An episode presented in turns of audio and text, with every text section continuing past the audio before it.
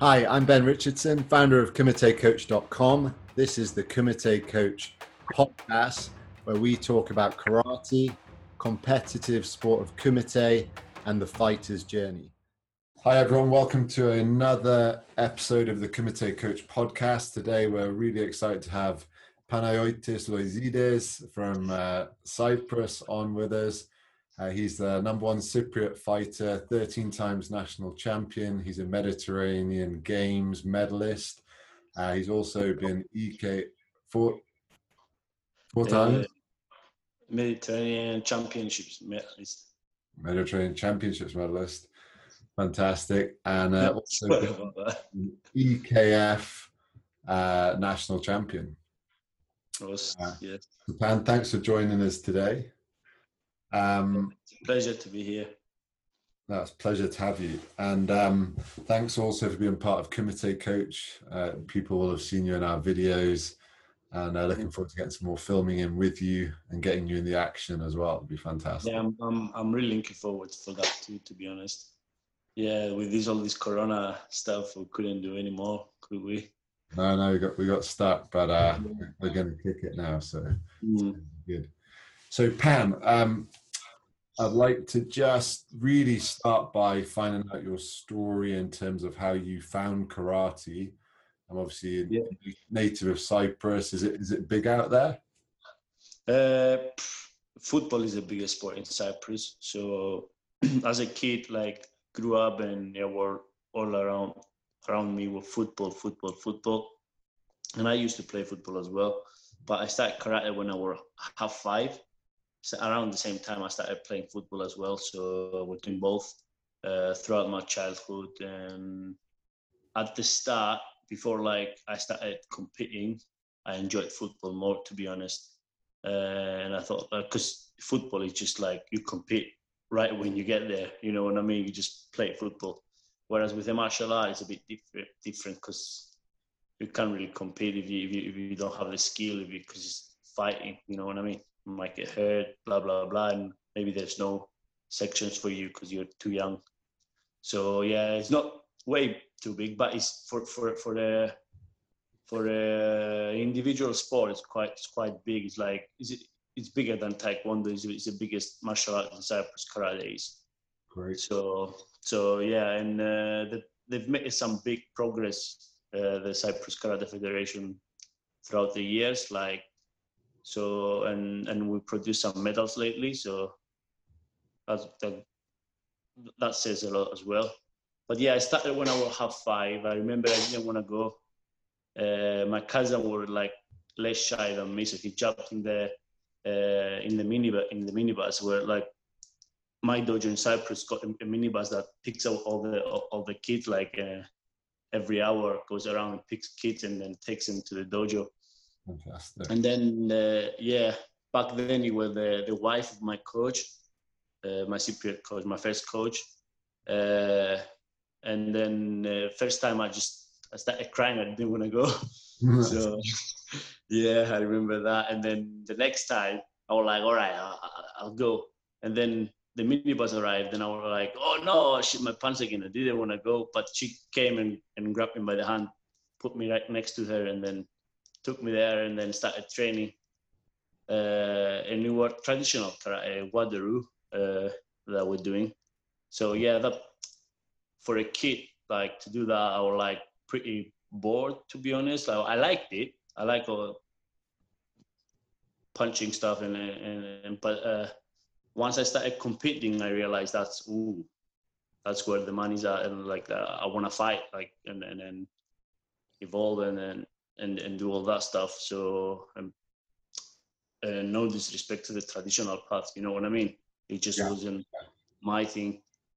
And then when I were around 15, I was playing football as well. So I just had to pick something, and I picked karate. Something happened with football as well. It was got suspended from the federation because some contracts were lost, and then now I got suspended for 3 months. So you know what, I'll just stick to karate, where I'm not like really dependent on other people, like football, because it's a team sport. So I thought, like, you know what, I'm just going to stick to karate. I like both, but I was leaning more towards karate anyway. I was in the national squad and started going abroad. So I was like, yep, I'm staying with that. And then when I was 15, started training every day then. And since then, I'm training every day. But, and then I had like a gap. I struggled at the start, like I was going abroad with the national team, but I couldn't like get through the first rounds. It was really frustrating for me every time. I kept back and working again and again and again. So first breakthrough for me were like when I went to the army. So after high school, you have to do 2-year army service in Cyprus. Yeah. So it's like national service. And I was one of the lucky ones that I sat for them for these IQ exams. And then if you pass in the first, like, the 10, no, less than 10, top 5% of the people that enlist in the army, then you get promoted as a cadet officer. So you have like a 4-month training in Greece, then you come back and it's like a job for you. So you finish at 2 o'clock every day, 2 p.m. every day. So you can train later on. So great. That's when I started training like twice a day.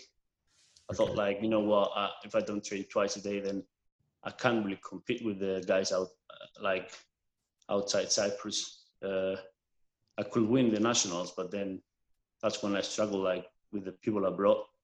And then that's when the first breakthrough came, like when I won my first medals, like Mediterranean and Balkan. Yeah. And yeah. And then 2 years finished in the army, and then I came to England and then met Paul. I met him in actually first 2 months I was training in my kitchen in my flat in Sheffield, because I was in Sheffield University. I came to England to study mechanical engineering. Okay. And actually finished that. I've got a master's in mechanical engineering. I did this for 4 years. Yeah. And then alongside I was competing and training with Paul. So I was catching the train every day from Sheffield to Silsden. Yeah, to train. And yeah, that I had another breakthrough then. But before that, yeah, before I found Paul, I was like training in my kitchen, then found this guy in Barnsley. It's called Tim Sherd, I think. And then I went there, trained with him. It wasn't really busy class. It was like sort of a novice class. So, but he was like just working me out really hard on the parts just to keep me fit. And then he was like, you know what? Do you want to fight in this championship? And I'm like, yeah, I'm going to go. Why not? So I signed up with him, fought in Central England competition or something. And that's when I met Paul, and he invited me to come over to his place and train with him. I thought at the start, I thought, like, you know what, it's too far away. But then I did it once and I was like, oh, it's not too bad because you're on the train and you can study. Yeah. So, but yeah, I was very, I knew what I wanted to do with my life, just train full time, be a full time athlete. That's what a fighter, that's what I wanted to do for a long time. So I had to finish my degree. I told myself, like, you know what, I'll finish my degree, have like that door open as well, and then focus later on entirely. So since then, I've been training with Paul, and had another breakthrough. As I said, I won the English, and then I got selected to represent Cyprus in the European Games, fought there really well. Then came the year after, kept training with Paul, fought in the English again. I went to the final of the open weight section, and I tore my meniscus, like my knee. So I had to have a knee operation. So that took me out for like a year and something, rehab and physio and operation all together. It took me like a year to come back and maybe a bit more. It was a tricky one. But then, since then, I came back again, and then I finished uni, and I've been with Paul last 2 years, training every day. Fantastic. Fantastic. Yeah. So, yeah. That's quite a journey you just took us through.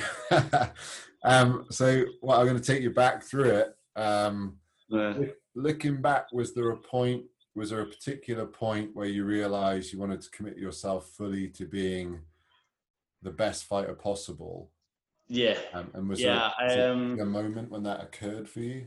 Yeah, I skipped that point where I were like sort of arguing a lot with my parents every day. I were in the army actually, and I told them like, look, I don't want to go and study. I just want to turn full time. And because it was just like when I won my first Mediterranean medal, is senior level as well. I beat Turkey in the bronze final, which that guy was a world champion in under 21. So I just beat him. It was just he just became a world champion in under 21, and then I beat him in the Mediterranean Championships. And I was like, you know what? I'm pretty good at this. I wanna go all the way. I told my father like blah blah. And it was the first ever Cyprus medal in the Mediterranean Championships, like in the senior level. Wow! And but my dad was like, no way, that's like a suicide mission. What if you get injured? And we were right, to be honest. Like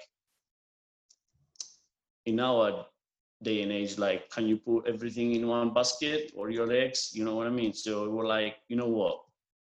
Go and study, and then if you want after to do it, I'll support you. And then I was like, all right. And then I came to England also thinking like, you know what? England was top of the table like, what, 10 years ago? Yeah. So they must have like champions. And it's true, they've got like the amount of champions England produced over the years. It's amazing. And like the people, they've got the know-how, which is something that's missing from Cyprus, that champion mentality, that expertise, and the know-how. So I thought like, you know what, I'll go to England, that's definitely going to step up my game, and I'm going to do both, which was really, really challenging. When I thought of it, I was like, you know what, I'm going to do it. How hard could it be? And engineering is pretty tough. It's like a full-time job, I remember. And then I had two full-time jobs. It was like karate and engineering. It was like both. But I proved to myself that I could do it. I had a serious injury over them for years as well. And I came over it, so... That's fantastic, man. Yeah. I've been in university myself, and all right. And I did a master's in sports science, so I know that the effort really... you have to put into those things, and then to travel. That would have been a better choice for me, There's no money in it. My brother is a sports scientist. Oh, is he? Nice. Yeah. Nice. Right. So what do I want to ask you? How have your goals changed, or how did your goals change over that period from when you were kind of going into the army to like where you are with your training now? Did you see a big shift in your goals in terms of how you're focusing your training and maybe your mindset in terms of the people you wanted to train with, things like that? Yeah. Yeah. When in the army, when I was like, just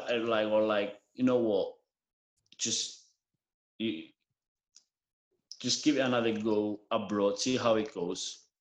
That's how I thought, and it went pretty well, because like for like 4 years I've been losing first round in every single competition that I fought abroad. Europeans out first round. It wasn't like it were like very, very close, and then the fighter that beat me might have lost in the semi, so I didn't get rematches as well. And I was like devastated every time. Yeah. And then when I became 18, I thought like, all right, you've got a chance now. You ain't got anything else to do. You finish at 2 o'clock every day, 2 p.m. Just train your ass off, see how it goes. That's what I did. And I thought like, you know what, I've got nothing to lose. That's how I was thinking. And it went all right. Like, if you think about that, the fact that I sort of did this with like zero expertise of the coaches in Cyprus, like I was sort of learning on my own sometimes, training on my own most of the times. The coaches help, but not like it's day and night compared to what I have now. You know what I mean? Yeah, yeah. So, and then gradually as I started winning more, I was like, yeah, and I started changing. But then really, I changed my way of thinking when I met Paul Newby. That's when I like, he sat me down, I remember, and talked to me, and he did a test to me, like, and asked me lots of questions, like, what do you think your punching is? Like, if this is world champion and this is novice, where are you? And then he sort of like asked me like too many questions, kicking, punching, defense, blah blah blah, and he broke me down. Like I remember, we're like,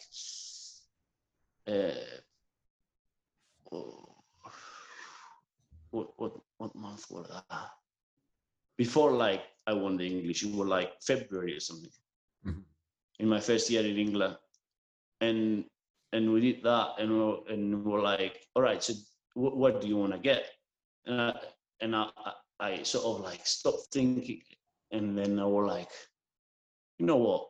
I want to go all the way. I want to be the best. I want to do that. Can you help me? Because up to now, I've been doing it on my own for years now. And then the people that trained me wasn't able to help me so far. They were like, yep, we can do that. But it's up to you to put in the work. And I was like, yep. Since then, I've changed. Like, I remember that were like a turn the switch, and you know what, you're good enough. And that's a world champion telling me that. And then I was like, you know what, you need to be aiming higher and as high as possible. Yeah. Yeah. That's really interesting. I think it's also interesting what you said about, you know, when you first started to go out to those internationals and you were going out in the first round. You know, and I didn't reach, I only did one international myself, but, you know, I remember starting out as a fighter in the UK and traveling great distances for one fight, coming home. And I think that's off-putting to a lot of young people. I think it's great to hear that someone who's, you know, reaching the top levels of karate has that same experience. I think it's important that people understand that you're not successful like overnight. You've put, you know, we already talked about the distances you were traveling whilst you were doing a degree. That trip from Cyprus to the UK, what was that initially? Was that for university? You initially came over for university? Yeah, that's what my parents thought. No, but I actually did both. That's the thing. Like, I had to study, so I came to England for uni, but then I was like, you know what? I can find a very decent place in England. It's England, for God's sake. Like, I'll find a much better place to train and do both. But I didn't know we're going to be in Silsden. It would be a 2-hour journey. Yeah. 2 hours to go, 2 hours back. It's a 4-hour journey, to be honest, every day. Yeah. So I was like saving money throughout the month. So we're spending like 200 quid just on trains. And then I started doing it, and I've got to give it a chance. And then since then, I'm just stuck with it. Brilliant. Just kept going. But I came for both, really. In my mind, I knew that I was going to, I'll find a way to become a full-time fighter. Yeah. And was there did you have a moment or any experiences, I guess, particularly in Silsden, that challenged your understanding of how good you were as a fighter? As in, like, well, you meet different styles, you meet people with like different attributes and all of that. And then I've got my attributes. Where do I stand? And so you pick up on stuff all the time. That's one of the good things. Like Paul always like invited people over. I was one of the people that I got invited here as well. So it was like a mixture of stuff, of international fighters coming here to train and stuff. And then you've got Paul that is like a library of like martial arts, putting all together. And you're like, of course, like now after 6 years with Paul, I still learn every single day something else, every single day. And it's the best is the way of thinking. If you just adopt that way of thinking, then you're all right. Cause like you can figure it out yourself and not be dependent on your coach, which is one thing that I'm really, really blessed to have, like to got from my coach, Paul, like to be independent and think of myself and figure out, I know BJJ guys are more like that. So karate guys should be more like BJJ guys and figuring out a solution to the problem and not be dependent on their coaches. But I think that is sort of a habit that we pick up early on because the coach is like the god in karate. Yeah. So that's how I think of it anyway. Yeah. I think it's interesting, you know, we've kind of had similar journeys in being, you know, I was a fighter without a coach, kind of figuring things out. And I found Matt Price, he was my kind of guru and unlocked a lot of potential inside of me. And then you've done the same thing and found Paul. You know, and I think Paul is recognized as one of the greatest coaches around. And it's fantastic they're both part of what we're doing. But you also mentioned that as a fighter, you have that responsibility, or good fighters will have that responsibility of unpicking problems they're having whilst, you know, they're facing opponents. Has there been any moments in fights that have stood out for you where you've had a real shift in understanding of what you need to do, you know, to move forward and to overcome? Let me just think about that. That's a good question.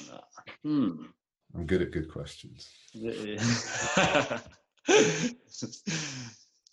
think so, but I cannot remember. I remember like that was like this time. It's sort of because fighting sharpness is different than like I feel right now. I'm on the best spot I've ever been because I've been working on the right stuff and all, but it's together, it's coach and fighter together, like have like a common like way of thinking and be like talking about it and be like, you know what, shall we work on there, shall we work on there? And then you have a coach which like identifies what you lack and what you can put in, and it's sort of a teamwork that. So, and it's lately it's been like chip by chip, adding another chip, We know where we're going, like there, but we need to add the chips. That's the thing, you can't go from here to there.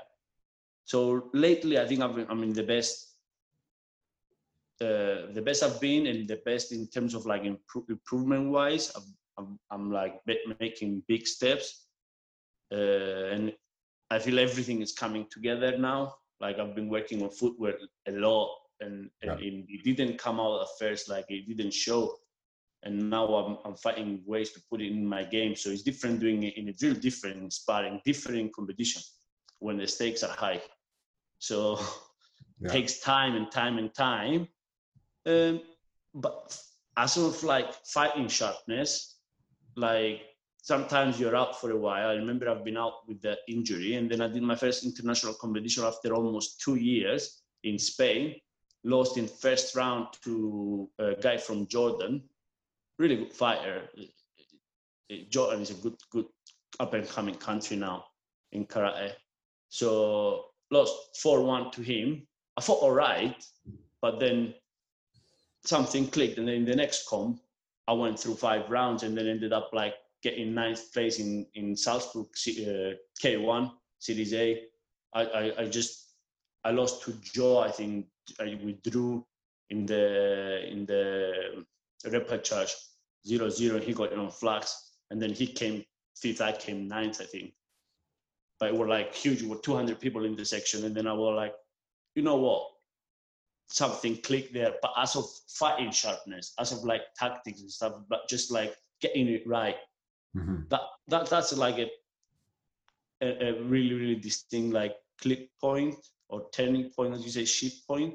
Yeah. But that's for tactics, for preparation, and like as you said, it's like it's chip by chip, and like competition after competition, and then sparring after sparring, maybe a mistake you do in a drill.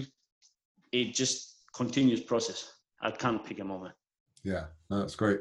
What advice would you have for, you know, up and coming fighters in terms of, I guess, preparing themselves for competition, maybe their sort of mental focus towards the competition or during? Do you have any advice for fighters who might be listening?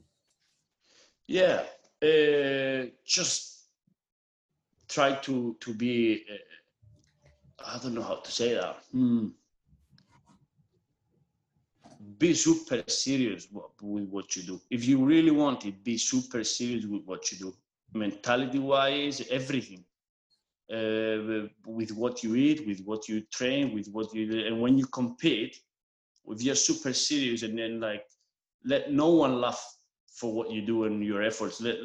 Let no one like undermine you. Just do your thing, do it over and over and over again. Train. Put in your mind that you want it, because you want it. And then when it's time to fight, it's not like, ooh, I have to fight now. Ooh, I need to like do a big step now. No, you prepare yourself mentally, physically, everything. Leave no stone unturned. Tell them all, do it over and over again, and just be hungry for it. Just be obsessed with it. If you really want to go the next level, you have to be obsessed. If you ask me 5 years ago, I'll tell you, obsession is not necessary. You just need to love it. No, be obsessed with it.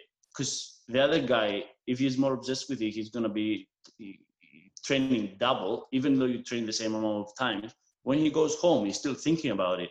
He's still like getting in his mind, in his brain, and imagining kicking you on the back, or taking you down, or like punching you in the face, and then you're not.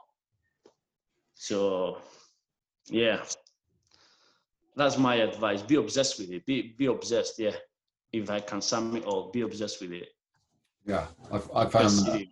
I found that, you know, the more things I learned to control, you know, like you said, diet, you know, your preparation for the competition, what you do when you get there, you know, what food you're taking, how much you're going to drink, all these things, just lessen that potential anxiety you can have.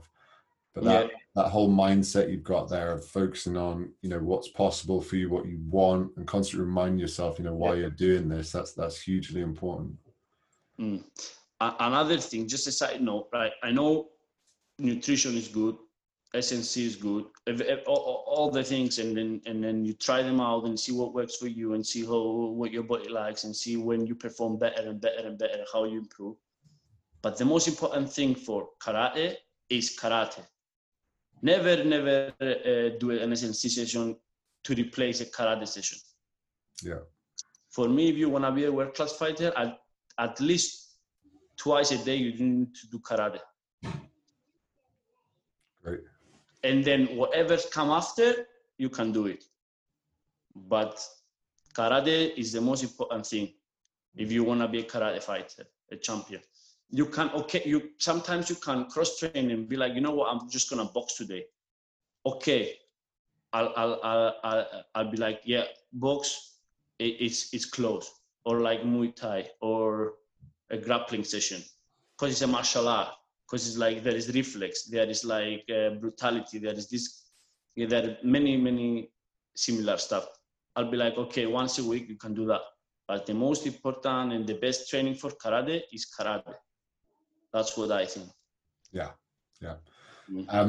You've mentioned, obviously, you've talked a little bit about Paul Newby being, a huge influence, particularly in the last few years. Have there been other people, I mean, they don't have to be coaches, but other people in your life that have really, helped you get to this point? My father, definitely, and my mother. I can't thank them enough. They're my backbone. They always support me. They always believe in me. They made me who I am today. And yeah, I cannot thank them enough for that. So that's why one of the reasons, I think of me, look, you need to be super serious about that. Your parents support you. They gave everything to you to do what you love. Appreciate that and give it all in every minute, every second of every single session you got, every fight. Most importantly is the fight. Yeah, everything associated to that. You need to be super serious with it and be super appreciative for what you got from your parents. So definitely my parents, number one.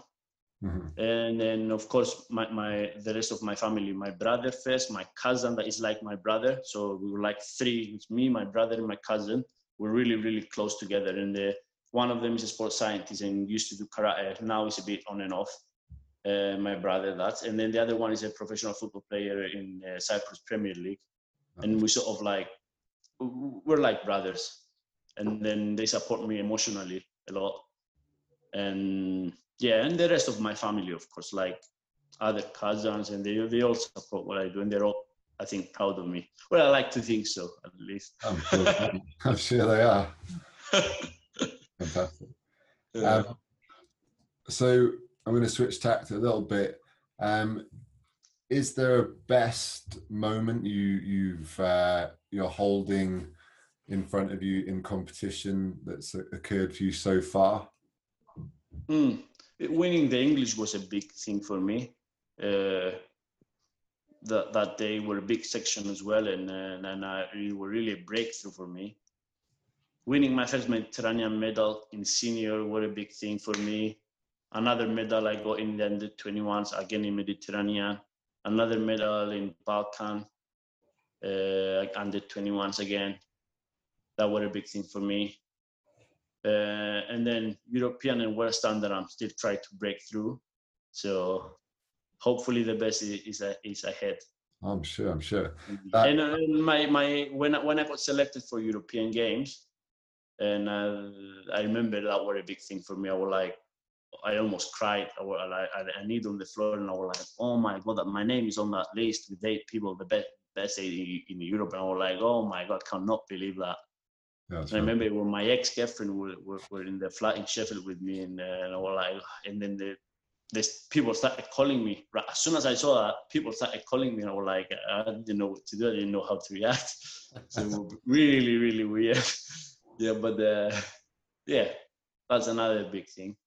Mm-hmm. Fantastic. That's amazing. And how close do you feel you are now to becoming the fighter you really want to be? Oh, really far away. I'll never be the fighter I want to be, and that's that's my mentality. If you want to keep going as a martial artist, because it's not just karate; it's all martial arts. You finish with karate, you will fight until, I don't know, 30, 31, 32, 35. Some people, maybe if you want a bit more, okay. After, what are you gonna do? You know what I mean? And then if you martial arts are endless. They're still evolving. They're still so have a martial arts mentality, not an athlete's mentality. If you know what I mean, the martial artists show up every day to learn something, to improve, to become better than yesterday, to evolve the martial arts in general. Whereas an athlete just perform and then become a champion. Okay, good, but in the bigger picture, I like to as one of my role models is my coach, as I said, and then he keeps training. He's 43 years old. He keeps training boxing, keeps training Brazilian Jiu-Jitsu. He's not into karate anymore, as in training wise. He just coaches. Yeah. But it's like really, really impressive to see like how good he is at, you know what I mean? Yeah. Yes. And then and I want to be like him. I want to be able to box, to grapple, to do when I'm at his age more, and enjoy martial arts every day of my life. Fantastic. Yeah, I get that completely. And looking through to, I guess, next year now, hopefully we'll be right out of lockdown and be looking back at this crazy time we've lived in. What are your goals for the next like full season where K1s are back, the championships are all back? Yeah. Do you have plans for that? I do have plans, yeah. To be honest, I really want to get to Olympics like everyone. Be number one, that's my aim, always been. So I've had setbacks, everything. Sometimes even underperform myself. But my goal is always to be number one and become the best. And that's why I train. Otherwise, I don't know. I wouldn't train to be number two. Yeah. Yeah, I'll set off. Sometimes if I lose and after I've lost, I'll be like, okay, I'll see the positives. I'll set off for maybe second, third place. If that's better than what I did yesterday, you know what I mean? Yeah. And then I'll aim for the first place again. But yeah, my aim is not stop until I make it. So yeah, that's my, so Olympics is the only thing I have in mind. And then I eat, breathe, and walk just for that day of the qualifying event and qualify for Olympics. And then I live for that Olympic medal. So that's why I dedicated my life to that. That's why I live away from my family. That's why I train 3 times a day. I stretch after. I eat clean. Yeah, that's why. Brilliant. And as in short-term goals, I last year I break because I were injured for a big time. As I said, I were out of the rankings, and I struggled to get in the top 100, but I made it last year to the top 100. So I'm fighting Premier League now, as you said. And then, so my aim now is to get in the top 20 short term. Yeah. And then I'll reset my goals after that. But that qualifying event, that's all I'm thinking about. And as a top fighter from your own country, do you have any aspiration to go back there and to coach? Yeah. Like there's another fighter in. He's also named Panayiotis like me. He came. He I think he got inspired from what I do here, and he came and he lived with us last year. Okay. And we both had this like vision of like us going there with the know-how that's missing from Cyprus, and that champion mentality, and then go there and then take Cyprus to the next level. That's why we're doing it. So yeah, but we need to leave this, which is like fighting, to learn the hard way, I think, and then be able to pass it to the next to the next generation of Cypriot fighters. Yeah, that'd be fantastic. Yeah. Well, thank you so much for being on the podcast today, Pan. It's been really great talking to you, and interesting to hear your story. And also, thanks for being part of Kumite Coach. It's great to have in the team, and having you as part of what we're doing, and hopefully we can contribute towards other fighters who don't have those coaches out there, and we can help people move forward. Yes, I wish Kumite Coach were out when I were younger in Cyprus. That would have so many of my problems. I wish you were there. That's great. Yeah, it's definitely going to help the people. Anyone who tries it will understand. Even like even if they just did like our sessions, the super seminars, they realized that they need that. And there are many people maybe suffering the way me and you did, like we were just like trying on our own, and it's not an easy path fighting alone. No. Fighting is lonely as it is, and if you are alone, it's even more lonely. It's so finding like-minded people online, it's a that's brilliant. That's Kumite Coach is a gem. That's nice of you to say. Mm-hmm. All right, Pam, we're going to leave it there. So thanks again. And I'm sure all the listeners will really love this when they hear it. So thank you. Awesome.